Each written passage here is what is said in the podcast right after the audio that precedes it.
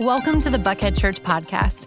At Buckhead Church, we are for Atlanta because we believe that God is for Atlanta.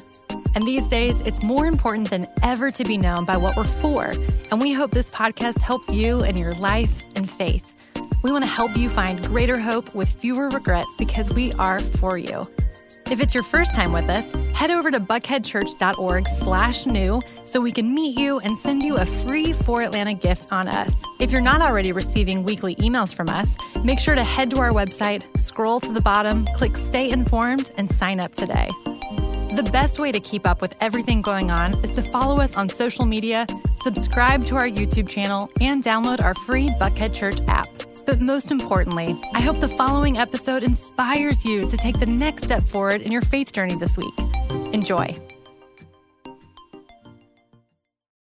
Um, the, my introduction to John came through his book, Bullies and Saints. The subtitle is An Honest Look at the Good and Evil of Christian History. So I started listening to it because I listened to books first, and then about a third of the way, I just went ahead and bought it. So authors love me; I bought everything twice. and then I started talking about this book, and oftentimes, you know, people in our churches will say, "Andy, what's a good Christian history book to read?" But there's so many, you know. And anyway, anyway, so I started recommending this book, and I thought I would love for our churches to to meet you and get and hear the content of this of this book, and then course you lived in Australia, but now you live in the United States, and so um, thank you so much. Thank you for doing this. Um, and real quick, the best way to jump into this is why did you write this book? Because it's a look at the dark side of Christianity, but mm-hmm. as dark as it has been historically, and even in some cases currently, you're still a Christian. So yeah. you, you, didn't, you know, it didn't drive you away. But why? What, dro- what drove you to write the book?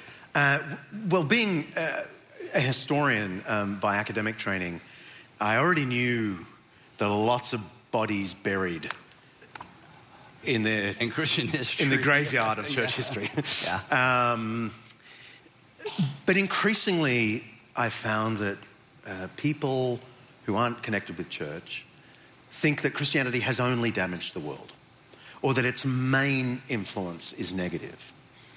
And this really came home to me in a large public debate in Sydney back in 2008. And the debate motion was we'd be better off without religion. That was the assumption. Yeah. Uh, it was. And Christianity was the main focus. Yeah. There were three academics arguing for the motion, we'd be better off without it, and three against. And about 1,200 people were in the auditorium, but it was broadcast nationally through our national broadcaster. So the stakes were high. And they did an entrance poll asking the audience what they thought about that motion before the debate, and then they did an exit poll after the debate. And I'm sorry to say, we overwhelmingly lost both. This group of 1,200 Australians thought overwhelmingly that we would be better off without Christianity. Mm. And I came away from that evening in 2008 uh, realizing something that I hadn't quite put my finger on before then. And that is our wider secular culture uh, has changed. Um, it used to complain that Christianity was too moral, too narrow, too narrow. Yeah. You know, it would. You know, I'd have to be a good person if I became a Christian, and I don't want to be one of those. But it's way more common now. Way more common now for, for people to think, actually, no, Christianity is bad. It's, it's bigoted, it's hateful, it's only damaged the world. Mm. So that set me on a kind of 10 year odyssey to research what are the worst bits of church history. In other words, what are the best arguments that we'd be better off without Christianity? Mm-hmm. And, I, and I, so I wanted to sink into the depths, but along the way, of course, uh, we discover the beautiful things Christianity has given us. And oftentimes they're in parallel. It's just that the negative gets the press, right? It does. And, and for obvious reasons. And people have been hurt by the church. And, and so if they've been hurt by the church, for them, the Crusades or the Inquisitions are the symbol of what Christianity does yeah. when it has power. In the book, you, you write, I've never felt this inner conflict, the one you just described, more acutely than when I stood on the site of one of the greatest atrocities in religious history. Tell us a little bit about that. Where were you? I was outside the Al Aqsa Mosque in Jerusalem. And, and I was standing right here. And I was filming a, And do- for those who don't know, the documentary. Al Aqsa, it sits on the Temple Mount where Uh-huh. Solomon's temple used to Yeah. Mm-hmm. sit, and Herod's temple was destroyed, and now there's a mosque there. Yeah, and it's one of the holiest places in Islam now, and it's in Jerusalem. And I was filming a documentary about the history of Christianity. And the reason we were filming a scene right here is, is, that uh, this happened to be the site of the first victory the European Crusaders won against the Muslims of Jerusalem, uh, July 15, 1099. And we have loads of records about what the Crusaders were thinking, and they were very much doing this for Jesus. As in, in their heads, they loved Jesus, and they thought they had to go and attack these Muslims for Jesus. And from the primary sources we have, the letters back home and so on, we know that they filled this whole colonnade, which uh, you could fit 15 football fields in. Yeah, there. it's like 30, massive. 37 acres or something, yeah. They, they filled it with blood. And not just fighters, women and children. And these um, followers of Jesus then held a church service in the great Church of the Holy Sepulchre, about 500 meters away, the, the place that celebrates the death and resurrection of Jesus. They held a church service praising Jesus for this victory over the unbelievers. Now, I know a good argument can be made that the crusade itself was just trying to fight back against the expansion of Arab communities. And I understand that argument. But what they did that day broke every rule of just war in killing women and children en masse, hmm. minimum 5,000, perhaps 20. Hmm. And while you were shooting, you did a documentary there. Yeah. There was a, you had a guide that, that sort of is what highlighted this tension for you. Yeah, there she is. So Asra is her name. And she was lovely. She showed us around. She made sure no one annoyed us while we were filming the scenes. But I had to say these lines about crusaders coming in here and killing men, women, and children. I had to say these lines over and over because I'm, I'm not a, you know, one take wonder like you are. Um, two take, nine and 11. Yeah. yeah. Um, and so I had to say it like five or six times. But, but after about two or three times, I'm telling this story. She's slightly off camera. So I'm looking to camera, but she's just there, and I could tell she was crying. Tears had welled up in her eyes. And I still had to tell this story to camera. And after we were packing up, I took her aside and I said, Asray, I'm so sorry. And she was, no, it's fine. It's fine. Hmm. But I could tell it wasn't fine. Yeah. But at the same time, you, because this is sort of where this merges with some of our thinking, it's not your fault. You weren't there. And you probably told yourself what I would tell myself oh, if I had lived in that time, Yeah. I would have never participated in anything like that. She wasn't there, she wasn't directly hurt. And yet, there is a connection, an emotional connection. Yeah, um, in some ways it's illogical for, to, for me to say sorry to her, Right. but it felt right at the time. Um, because the more I've studied church history, the, the, the dominant thought is not how crazy were those crusaders. The thought is, I wonder what my blind spot is. I wonder what 200 years from now people will say about John Dickson and the way he lived.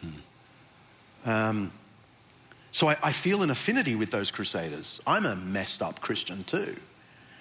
And I suppose in your pastoral ministry, you've met many people who say family has been damaged by past church behavior. Right. Your instinct is going to be, I'm sorry, Right. even though you didn't do it. Exactly. Yeah. That's, that's what it felt like. Yeah. I, feel, I feel that about a lot of church history. I am so sorry. And you know what's interesting? Because I occasionally I'll look at the camera and say to people, "Hey, if this has been your experience with the church, I want to apologize." And the feedback from people who've been hurt by the church or non-Christians is positive. But then I'll get negative feedback. Mm-hmm. If we could just do some counseling real quick, I get negative feedback from Christians who are like, "How dare you apologize for me and you're apologizing for Jesus?" I'm like, "Wait," and there's the there's this tension. So with all that, why? I mean, why air the church's dirty laundry? I mean, you you. I mean, it's not just the Crusades. You you you go through and talk about, you bring it all the way up to, to modern atrocities that have been, Yeah. uh, you know, performed or um, have happened in the name of Jesus. So, why? Why? I think I realized years ago in my Christian journey that Christians do not believe we are good through and through. That's the kind of secular myth. You know, we're just a blank slate and you can basically be really good. Um, Christians know that we're flawed, all of us. And the teaching of Jesus urges us to think of this because Jesus called us sinners. And there's that one place in the Sermon on the Mount, that famous collection of Jesus' teaching, where he says, Oh, if you, being evil, know how to give good gifts to your children, how much more would your heavenly Father give good gifts? And I'm sure people were going, Did he just call us evil? Yeah, he doesn't even know my story. And he, Yeah. yes, yeah. Um, so I'm, so I'm sorry if this is news to you, but um, Jesus didn't think you were good through and through. And so the thing is, Christians ought to be the best at admitting fault. It should be our instinct when we mess up Right. and when our group messes up. We should be the first to say, We are fallen, and I'm so sorry.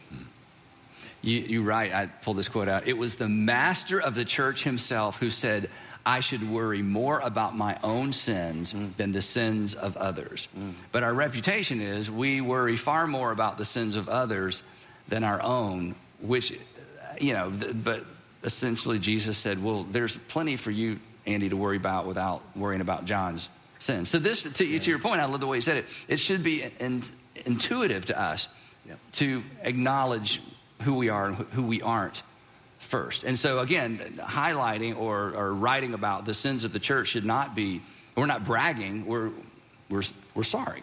We're sorry. And in a sense, the, the Sermon on the Mount, which is chapters five to seven of Matthew's Gospel, if, if you've never read it, is the greatest hits of Jesus. you know, it's um, uh, love your enemies, do good to those who hate you, turn the other cheek, judge not lest you be judged. Extra mile. Extra Yeah. mile. Our Father in heaven. Like, it's all there. But the opening line of the Sermon on the Mount gets me every time.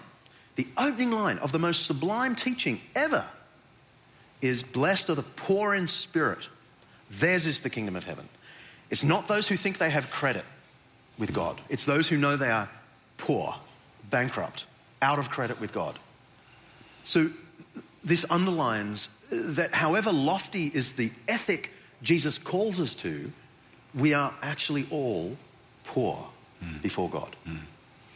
One of the things that I so loved about the book, and the, when we first talked, I said, This is what I really would love you to kind of double down on, is with all the church history, with all the negative that is interspersed throughout uh, Christian history, church history, you make the point that Christianity has a built in self correcting, um, I guess the mechanism is the word you a self correcting mechanism that's tied specifically to the teaching of Jesus, that regardless of how things go, there's, it, it always comes back. Talk a little bit about that because I think for many of us as Christians, we we aren't as aware of that as we should be. And for people who are outside the faith, who only want to look at the negative, when they look at the whole story, there's definitely a self correcting Yeah. mechanism. I, I love this part of the book. Well, it is really clear to me that in every century where Christians went astray, some Christian pops up and says, This is not how we're meant to be. And they persuade people and they turn back. Yep. And so people quote the bad stuff, but, but if they kept quoting, they'd get like just a few years later and they'd find some Christian who brought them all back. There were riots in the early fifth century where Christians killed people for Jesus. But actually, we have Christian writings condemning those Christians and saying this is not the way of Jesus. We have Charlemagne in the 8th century slaughtering people if they didn't become Christians. Yeah, forced conversions. Forced conversion. Yeah. But then one of his key advisors wrote two letters to the most powerful man in the world, said, We cannot do this. This is not the way of Jesus. Mm. And actually changed Charlemagne's policy. Even in the Crusades, there were crazy people like Francis of Assisi who turned up at the crusade, at the front line of the crusade, and said, I'm going to go and preach to those Muslims. This is how God wants Right. to bring them. He doesn't want to kill them, he wants to convert them. So off he went for a week and no one heard from him for a week. Very dangerous to go and preach the gospel in that context. Anyway, he was beaten up and let go. So it didn't go really well. But the thing is, people left the battlefield mm-hmm. with him. Right. So I'm, I'm thinking, what is this self corrective mechanism? I think it comes straight back to the teaching of Jesus, and in particular, that bit in the Sermon on the Mount where he says to his disciples, not to the Pharisees, You've got a great big log in your eye, and you can't see clearly the sin of others if you've got a great big log in your eye. I want you to walk us through that text. I think we have that text, yeah, because this is, this is uh, again, most of us know this. We could quote some of this, yeah. and yet within the context of this conversation, I think it's so personal, uh, so powerful. Well, remember, he's not talking to the Pharisees, and you know, he's talking to us. Why do you see the speck in your neighbor's eye? Now, as soon as I read that, I'm thinking, huh, he grew up a carpenter. He must have got lots of specks of sawdust in his eye. I know, like, he's got in the flesh and everything, but I'm sure the sawdust still got in his eyes. And, and when, he got, when he got a speck in his eye, it, when you get something in your eye, it feels like a log, doesn't it? Tiny, but a log. And, and this is what he says Why do you see the speck in your neighbor's eye, but do not notice the log in your own eye? Oh, how can you say to your neighbor, Let me take the speck out of your eye, while the log is in your own eye. You hypocrite. Mm. First take the log out of your own eye. Then you'll see clearly to take the speck out of your neighbor's eye. And, and his point is the wrongdoing of the believer ought to feel like a log, whereas the wrongdoing in someone else's life should look like a speck. Mm. We should be more concerned about our own wrongdoing than others. And I think this idea pulls Christians back to Jesus. Through every century where Christians are doing bad things, someone says, Hang on, this is not what Jesus said. We're probably all going to hell. Yeah. Let's get this log out of our eye. Yeah. And the through line isn't the through line is always the specific teaching of Jesus. And historically, this is amazing historically it's usually from the sermon on the mount yeah. or one of the parables yeah. It, but it, it, the thing that brings us back to, to, center is actually the teaching of jesus which makes sense out of why he said in the sermon i mean uh, in the great commission go into the world and teach them everything. I have commanded you. He, he's pretty narrow. I have commanded you and i'll be with you to, in the world. So um, uh, we could talk the rest of the time about that. But, but moving on you argue and this is one of the things i love to talk about so maybe this is why I'm kind of nerding out on this, but you, you talk about the fact that Jesus offered the world a new view of humanity that there was the Greek view of humanity, very similar, to the Roman view of humanity that pretty much characterized what we would consider the world at the time. And yet Jesus doesn't come along and say, let's, let's, let's take the Greek view up a notch or the, let's, let's edit. He, he introduces a completely different view of humanity. Talk a little bit about that because that, again, this, is, this explains um, some of the confusion in terms of why we think we're such good people and think yeah. noble thoughts. The, the ancient view, whether in Greece or Rome and everywhere else, frankly, was that your value is dependent on your capacity, your usefulness to society. There's no such thing as equality amongst human beings because some people are better looking and smarter than other people. Well, it you. just makes mm. perfect sense. So uh, that was the ancient Greek and Roman view. And Jesus promoted the view that really comes out of Genesis 1 that everyone is made in the image of God and therefore is loved by God, regardless of capacities. It doesn't matter if someone's not as smart as someone else. It doesn't matter if someone's not as strong as someone else. Everyone is equal because everyone bears the image of God and is loved by God. We now assume this, even if we're right. secularists. We might not go with the God bit, but we go with the equality bit. But if you were transported back into the first century and met a Greek or a Roman and tried to spin this idea that you assume that everyone's equal, they'd go, What? You're crazy. Tools aren't equal, right? I mean, they just looked at the whole world and thought that it's absurd. Yeah, animals aren't yeah, equal when right. you purchase them in the market. Like, nothing is equal. And, you know, I try and get classes that I teach at Wheaton and, and elsewhere to try and make an argument for human equality that doesn't rely on any Christian assumptions. And they have a good go, but they can't pull it off. Yeah. One of the illustrations that you talk about in the book that I'd love for you to walk us through is one I've mentioned a couple times years ago in a sermon because it's such a fascinating it's the story it's the illustration of this letter that a roman soldier writes to his wife and it it just illustrates the um, I don't know, the, ins- the extraordinary insensitivity by our standards to, and the devaluation of human life that we, we can't even imagine it. Tell us this. Yeah, this is a handwritten note from a Roman soldier. And this is wife. actually a this is actually picture a, of, the, yeah. And um, at, at some level, it's sweet. It's like, oh, don't worry, darling. You know, I'll send my pay soon. I love you. And then he says, oh, and, and if you give birth and it's a girl, discard it. Very casual. Casual. Yeah, read, read some of this text for us. Here it is, yeah. Hilarion writes to Alis, his wife Know that I am still in Alexandria, and do not worry if the army wholly sets out. I'm staying in Alexandria. I ask you and entreat you, take care of the child that they already have. And if I receive my pay soon, I will send it up to you. Above all, if you bear a child and it is a male, let it be. If it is a female, cast it out. You have told uh, uh, Aphrodisias, do not forget me. But how can I forget you? Thus, I'm asking you not to worry. That's it. A lovely letter. In the middle of it, a casual, oh, and get rid of the girl baby. Because he, he would not have thought that was wrong. His friends would not have thought that was wrong. If you want to get rid of an infant, that's, it's fine. This was common. It's called exposure, and it was everywhere in the ancient world because they did not think that thing was equal. The Christians came along and they said, you, You're nuts. There is one God, He loves everyone. That infant is as valuable as the emperor hmm. because it bears the image of God. And actually, the Christians went around scooping up these babies that had been left on rubbish dumps and raised them and cared for them. And Greeks and Romans looked on at them as completely crazy for doing that. Actually, thought it was a, uh, a mark against the Christians because lots of them were made up of the leftovers of society.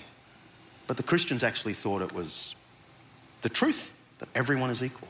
And so, again, as we talk about sometimes, what is so self evident mm. to us, right? As a nation, the Declaration mm-hmm. of Independence, it's self evident that all are created equal. Yeah. Well, that's a leftover of Christian of a Christian value. That's not self-evident. So it's not even self-evident currently in some parts of the world. It mm-hmm. was certainly not self-evident in ancient times.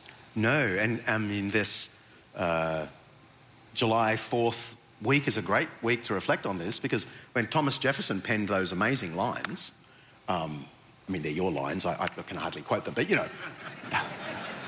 We can. You're good. Yeah, yeah. yeah. Uh, self-evident that yes. everyone's created equal and yeah. and has endowed, been endowed, endowed, by the Creator with, with rights. Rights. Yeah. Well, Hilarion would say, "That's hilarious." Like no, no one would think that. Um, but Thomas Jefferson, though not a like an expressing Christian, assumed it, thought yeah. it was self-evident.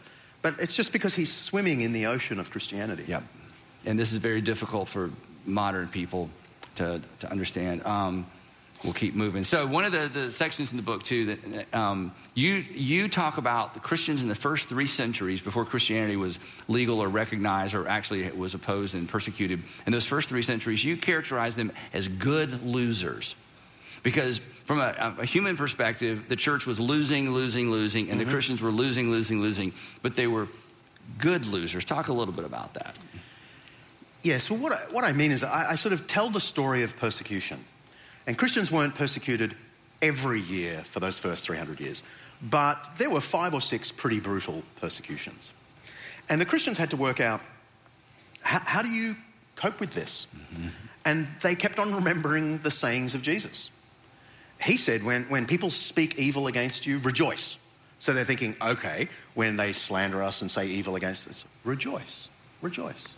He, he said, turn the other cheek. Jesus said, Love your enemies, do good to those who hate you.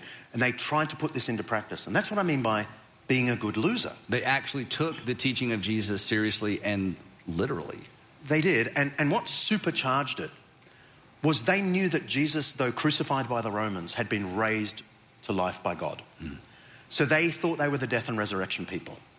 So they felt free to lose well. Not because they were like a slave class, which is what Friedrich Nietzsche, the famous atheist philosopher in the 19th century, said. Oh, those early Christians, they were such leftovers in society. They were like a beaten down They dog. were used to losing. used to losing. Yeah. But when you read the sources, it's the opposite. They thought they had won. They thought the whole thing, the gospel was winning. Christ is at the right hand of God. So you can beat me up. You can burn down my church. You can take my scriptures. The gospel's still going forward. Christ is still on the throne. I've won. And because of that, I can lose. Does uh, talk a little bit about Diocletian. This was the toward the this was sort of the last great persecution. In fact, it was some people say it was the only empire-wide um, persecution of Christians. Yeah. And by this time, he he was smart enough to realize we can't just keep getting rid of the bishops and the leaders.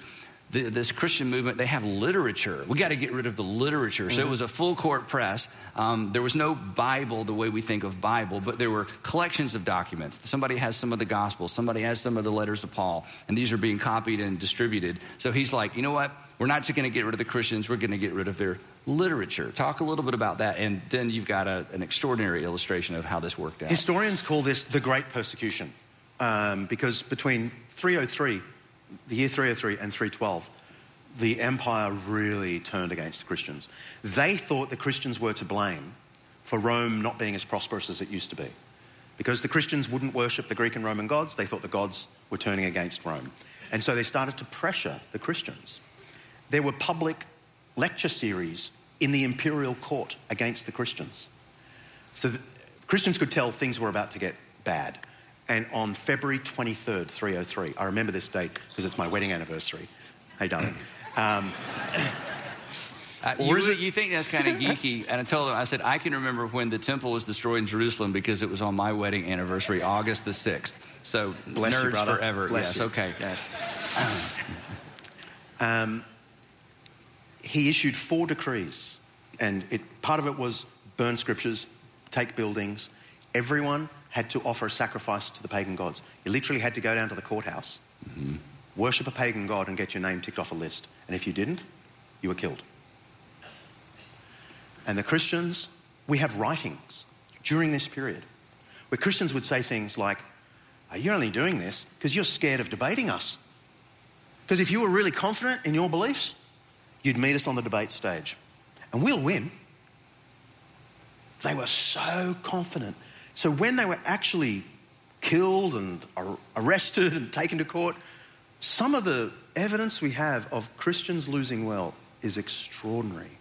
But it's not because they were losers, it's because they knew they were winners. Yep, they'd already won. They'd already won. Um, I, I think we'd prepped this uh, Roman transcript that we have. This is an actual Roman transcript. Stenographer taking down the court record of an interview with Christians in Cirta in North Africa, a Roman town. And Felix, who's like the prefect of the town, the Roman prefect, interviews the, these, these lowly church uh, ministers. They're called subdeacons. Uh, so they, they're not even deacons yet. And uh, Marcuclius and Catullinus. And he says, Bring me out your scriptures. And they They bring him one. they sort of go, they squint. They, uh, and, and, and so he says, Why have you given only one codex book? Okay, one book. And then it goes on. Catullinus and Marcuclius said, Remember, this is a Roman transcript. We have n- no more, as we are subdeacons, but the readers have the codices, that is, the public readers of the, of the scripture. Felix said, Show me the readers, you know? Catullinus and Marcuclius said, uh, We don't know where they live. Now, this is a town of less than 20,000 people. So The Christians knew each other, lie. right, yeah. They didn't want their buddies to get in trouble. Felix said, If you don't know where they live, tell their names, and I'll find them. They replied, We are not traitors. Here we are. Have us killed. Felix said, Let them be taken into custody. And this is the last we hear of these two brave Christians who were almost certainly executed on the spot. Hmm. And were willing to risk their lives to protect other Christians, and were willing to risk their lives to preserve these texts. And this is one of the things we take for granted every time we pick up a Bible. that again, um, the Bible wasn't you know assembled until Christianity, well, until it was legal for the bishops to come out and work to actually assemble what we call the Bible. And these men and women were protecting these ancient texts, and they weren't even. I mean, they hadn't even decided what's worth protecting. But if it if again the gospels were recognized in terms of when they were written and, and what they yeah. said about christ the letters of paul's of paul and they risked their lives to ensure the next generation had these texts. It's it's amazing. They um, thought these were the words of eternal life. Yep. and so uh, i'm going down with them and yep. i'll die to protect them. Yeah. It's amazing. Um, so then, uh, very soon after Diocletian, Constantine the Great surfaces, um, sort of defeats his two largest enemies and wakes up one day and he's the emperor of the empire. His mom's a Christian. He has some sort of conversion experience. And things begin to change. Uh, and they've changed for good and bad. Now the Christians can come out of hiding. The first scripture, the Bible, we think about it, begins to be assembled. But now Christians have power. Mm. And with power comes responsibility, but sometimes irresponsibility. So, talk a little bit about that transition. There are lots of myths about Constantine. Um, some people like to sort of date the downfall of Christianity from Constantine.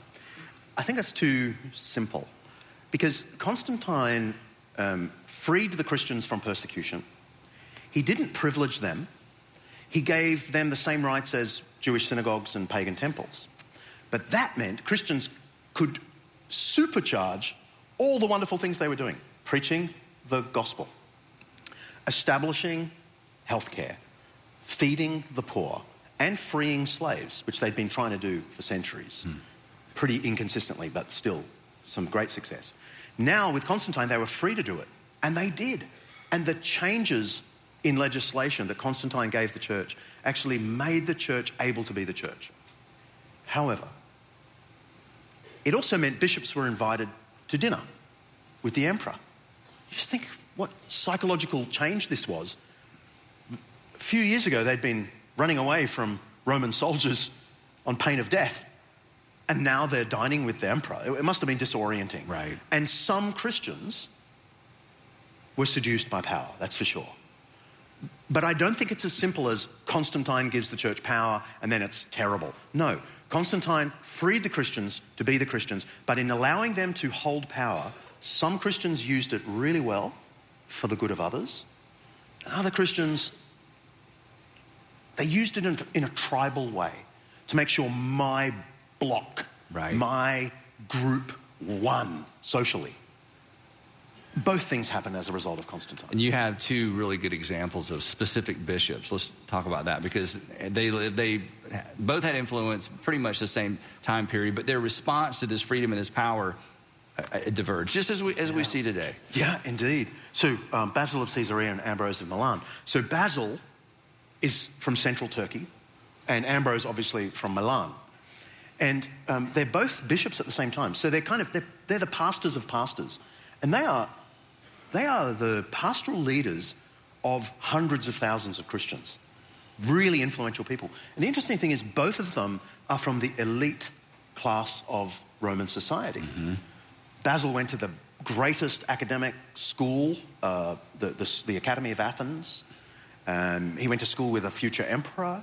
He um, was wealthy from a great family, but he used his influence to, among other things, um, establish what we think is the first public hospital in world history. There was no such thing as public health care. And he thought, let's take the best Greek medicine, because the Greeks had made some strides in medicine, and let's buy facilities and employ nurses and doctors, which is exactly what he did. This became a hit because they went around collecting people who were sick and lepers and caring for them. They'd worked out they couldn't quite do the same miracles as Jesus. Hmm. Though they but prayed they could for miracles, show the same compassion as but Jesus. But they could right? they could try and mend the yeah. way that Jesus mended. Yeah. And he used his power for good. Ambrose He's a mixed character. He was a Roman governor, he was a senator as well. And then the people of Milan begged him to become their bishop. So he took a step down and became bishop. He was a pious Christian, a devout Christian. But he was also, he took that mentality of governor into being a bishop. To the point where he started to boss the emperor around. We're now toward the end of the fourth century, and the, the emperors are Christians. And Theodosius I was a devout Christian. And there was this one occasion, this just gives you an example of Ambrose. There's this one occasion where the Christians of a town called uh, Callinicum in Syria burnt down a synagogue, a Jewish synagogue. Anti Semitism was growing. Mm-hmm. And Theodosius, quite rightly, said those Christians, the emperor, the Theodosius, emperor, yeah. said those Christians have to rebuild the, the synagogue. Ambrose heard, jumped in, rebuked the emperor publicly, wrote a letter that we still have saying, How dare you tell the Christians to rebuild that temple to impiety? And Theodosius, the emperor, backed down. Many scholars think Ambrose is the turning point, not Constantine, two generations earlier, but Ambrose, where, where now bishops think of themselves as mayors of a town, mm. as governors. And for me, these two characters tell you the problem isn't power. The problem is what you do with power. Whether you use it for the sake of the other or whether you use it for my team. There's a, and again, this is again, the, the negatives get the press, the, the positives, not so much. But there's always, again, there was always somebody calling the church back to what, really, what would Jesus do? What did Jesus do? What did Jesus teach? Um, the other interesting thing is it's not just a bunch of men either. There mm-hmm. were some extraordinarily powerful, wealthy women who, once they became believers, just adopted the teaching and the methodology of Jesus. You talk about one I'd never heard of in the book. Can you tell us a little bit about yeah, her story? Well, I mean, there's a whole lecture in women in early Christianity and the influence they had. But, but one of them is Fabiola. And uh, she's around the same time as Ambrose and um, Basil. Now, this woman, this woman, Fabiola, was from one of the founding seven families of Rome. Like wow. the, the, the, you know, I don't know, like the Jackie Onassis of, mm-hmm. you know, does that make sense? Uh, mm-hmm. Like, maybe not. Okay, I'll shut up. I won't try, I won't try and make American references. Um, but, she, but she's from one of the elite seven families that founded Rome. And so she is probably the wealthiest woman in Rome. She has a conversion experience out of quite a, her husband was quite abusive. And she, she, she was able to leave her husband. She, she becomes a Christian. And she, in reading the Gospels, thinks, I, I have to use my gifts for the sake of others. And we are told in sources written at the same time as she was alive, she sold all of her properties, a vast property portfolio, and gave all the money to establish charities throughout Italy and the second hospital in world history. Hmm. Based on the model of Basil the Great, but this is the first in the West. If you think of Turkey as the Eastern Church, she establishes it in Rome. And as a result of her work, uh, literally hundreds of hospitals over the next couple of hundred years spring up all over Western Europe. And we have this wonderful woman to thank for it.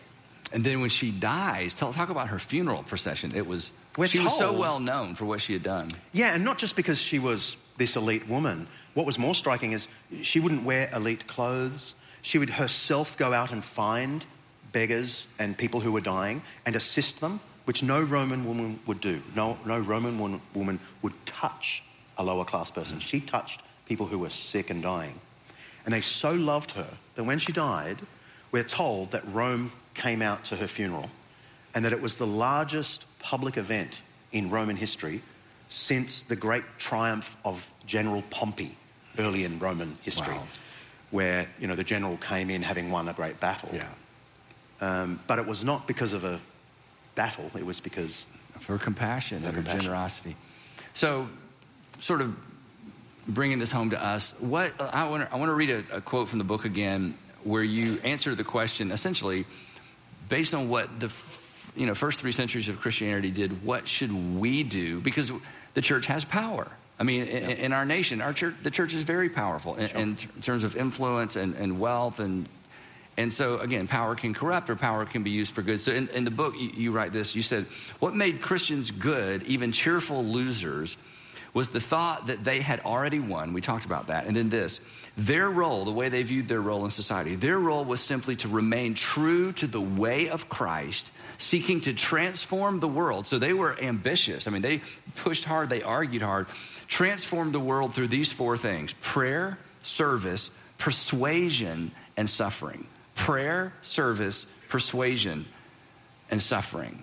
Talk a little bit about that, and then you've got a great example of somebody who did just that. Because on the surface, and, and I get this, we get this, this seems so passive. It's like, no, if we're going to make a difference, if Christians are going to do whatever they're going to do, you can't just pray your way there. You can't just serve your way there. You can't appropriately just be persuasive with words and, and compassion. You're never going to get anything done that way. But the reason we're sitting here is because that's exactly what they did. Absolutely. I mean, sure, if Jesus did not rise again and God has not poured out his spirit, then prayer, persuasion, service, and suffering are not enough. Hmm. But if Christ is on the throne and he's poured out his spirit, then prayer, persuasion, service, and suffering are more than enough. They're the only tools Christ gave his people to change the world. Hmm. And those early Christians took hold of them and exercised them in the power of God's Spirit, knowing that Christ had already won. And yeah, they, they overturned the world with those four things. Now, in the course of time, they then added things like legislation, yeah, yeah. armies. Yeah, armies, that'd be good. Torture, yeah. forced conversion. Yeah. But, but the four, the real four tools are those four. And it's not passive mm. because God is in those four tools. Mm. That's so powerful. And, Talk. And, and even in that period, you know, where the church started to have lots of power, there were many who just said, No, I'm just staying with those four tools, thanks very much. And yeah, one of my favorite examples is this guy we know as Bishop Eligius, who was a pastor of pastors for northern France in the 600s AD. But he didn't start out a bishop, he started out the chief jewelry maker of Europe and super wealthy. He made all the crowns, gold crowns for the kings of Europe. But he had a conversion experience. And we're told in the very close reports we have, close in time to his life, that he'd be reading the Gospels and Augustine and good Christian literature while he's making crowns, right? Mm. And, it, and he decided to use his vast wealth to go and help people in need. And, and, and what he became famous for was going out dressed in his finest robes with gold belts, gold sashes, gold headwear. I mean, obscene wealth at one level. But he would go to every town he heard there was a slave sale. He would buy every slave, regardless of culture, religion, sex. He'd buy every one of them and free them all. There were no obligations. And he would give them money. If they were from way up in Saxony, he'd give them money to get there. Mm. God bless you. And as a result, we are told that thousands of people flocked to Christianity. He, he even convinced the elites to get rid of their slaves. So, in, in, in the middle of the 600s, there is a full blown abolitionist movement from this guy who simply prayed, persuaded, mm. served, and suffered for it. And none of us have ever heard of him. And think of what yeah. he did. And, and I think he'd be fine with that. having never heard of him. yeah. So um, we have just a few minutes left. So we're, unfortunately, we're going to skip over some of this stuff. You you should read the book or listen to the book. It, it's fabulous. But here's where I'd like to land. Um, you have this incredible metaphor that there's a sense in which Christianity is a beautiful piece of music. And the problem isn't the music, the problem is the way sometimes it's been performed. So talk a little bit about that, and then share with them how you, you because in one of your documentaries, one of your films, you actually illustrated this in the most interesting way. Yeah. Um, so I imagine the gospel of Jesus, his teaching of love your enemies, and the way he himself gave his life for enemies, for us, as the beautiful tune. And many music scholars think one of the most sublime tunes ever recorded, ever written, is Johann Sebastian Bach's cello suites, and particularly the prelude to the cello suites. because it's mathematically sublime and it, deliberately messes with your head and then gives you, you know, incredible release. It's, it's wonderful. But I, I imagine the gospel of Jesus like that tune. Now, if you heard me play the cello suites, you might wonder whether Bach could write a tune. Because I don't play cello, right? But you know to distinguish between the beautiful composition and the terrible performance. Yep. And in, as I survey Christian history, and as I speak with people who think Christianity has only damaged the world, I say, Christians haven't performed the tune, but the tune is still beautiful. Mm. And in the documentary, yeah, I went and had two lessons on the cello and tried to play the cello suites. And we have a recording of that. right. So, but I, it's actually only two lessons. And so we're going to play. This is Dr. John Dickson's rendition of cello suite. So let's just listen to this.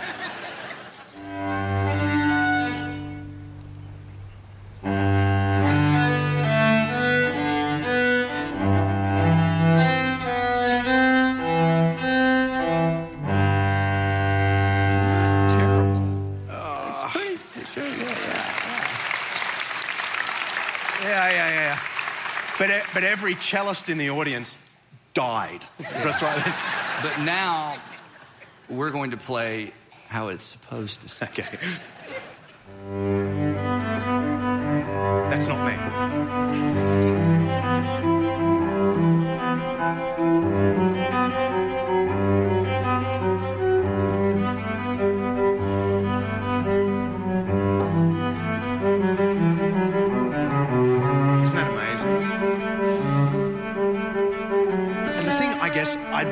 I want to say, if I, if I can, is if, if you have been hurt by the church or by an individual Christian, it's because Christians haven't played the melody. It's not because the melody isn't beautiful. And I reckon if you have been hurt by the church, every genuine Christian in this building and watching on would want to say to you straight, look you in the eye and say, We are sorry. We are sorry that we haven't loved like Christ loved us. And we beg you, despite our poor performance, to see if you can hear the melody again. Love your enemies. Do good to those who hate you. Bless those who mistreat you. A melody Jesus took all the way to his cross mm, for us. And we're at that last bit of the prelude here right now. It's designed to take you away from the root note, the G. Huh, we could call it the gospel. That, that just came to me, but it is the G note. Bach has taken you away so that you long to get back home. And he keeps hinting that you're coming back and then taking you away until this very last movement. And for me, this is the story of the church. Sometimes coming near, sometimes moving away. Tension, resolution, tension, resolution. But here we come back. Have a listen to this.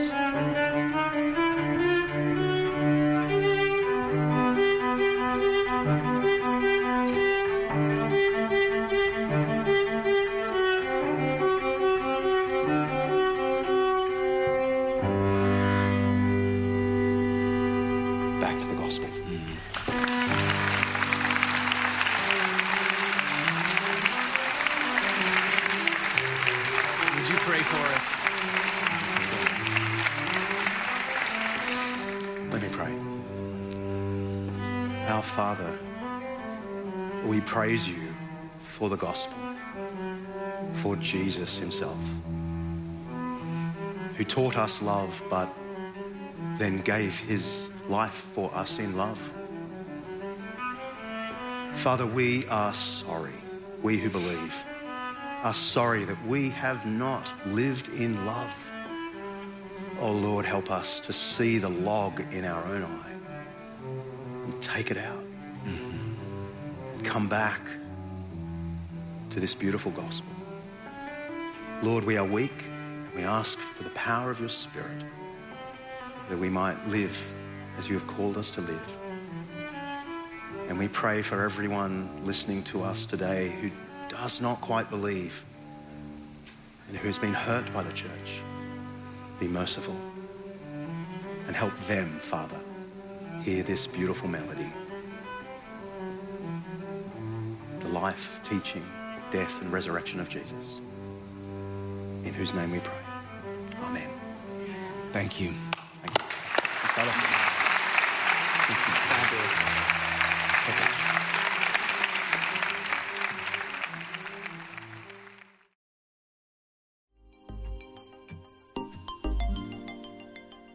Once again, thanks for listening. If you'd like to hear more messages like this, we've made it super easy. First, you can hit the subscribe button to get these messages on your device every week. Second, you can download our app from iTunes, Google Play, or wherever you get your apps. Or third, you can check out our YouTube channel. Just search for Buckhead Church and make sure to subscribe. Have a great day.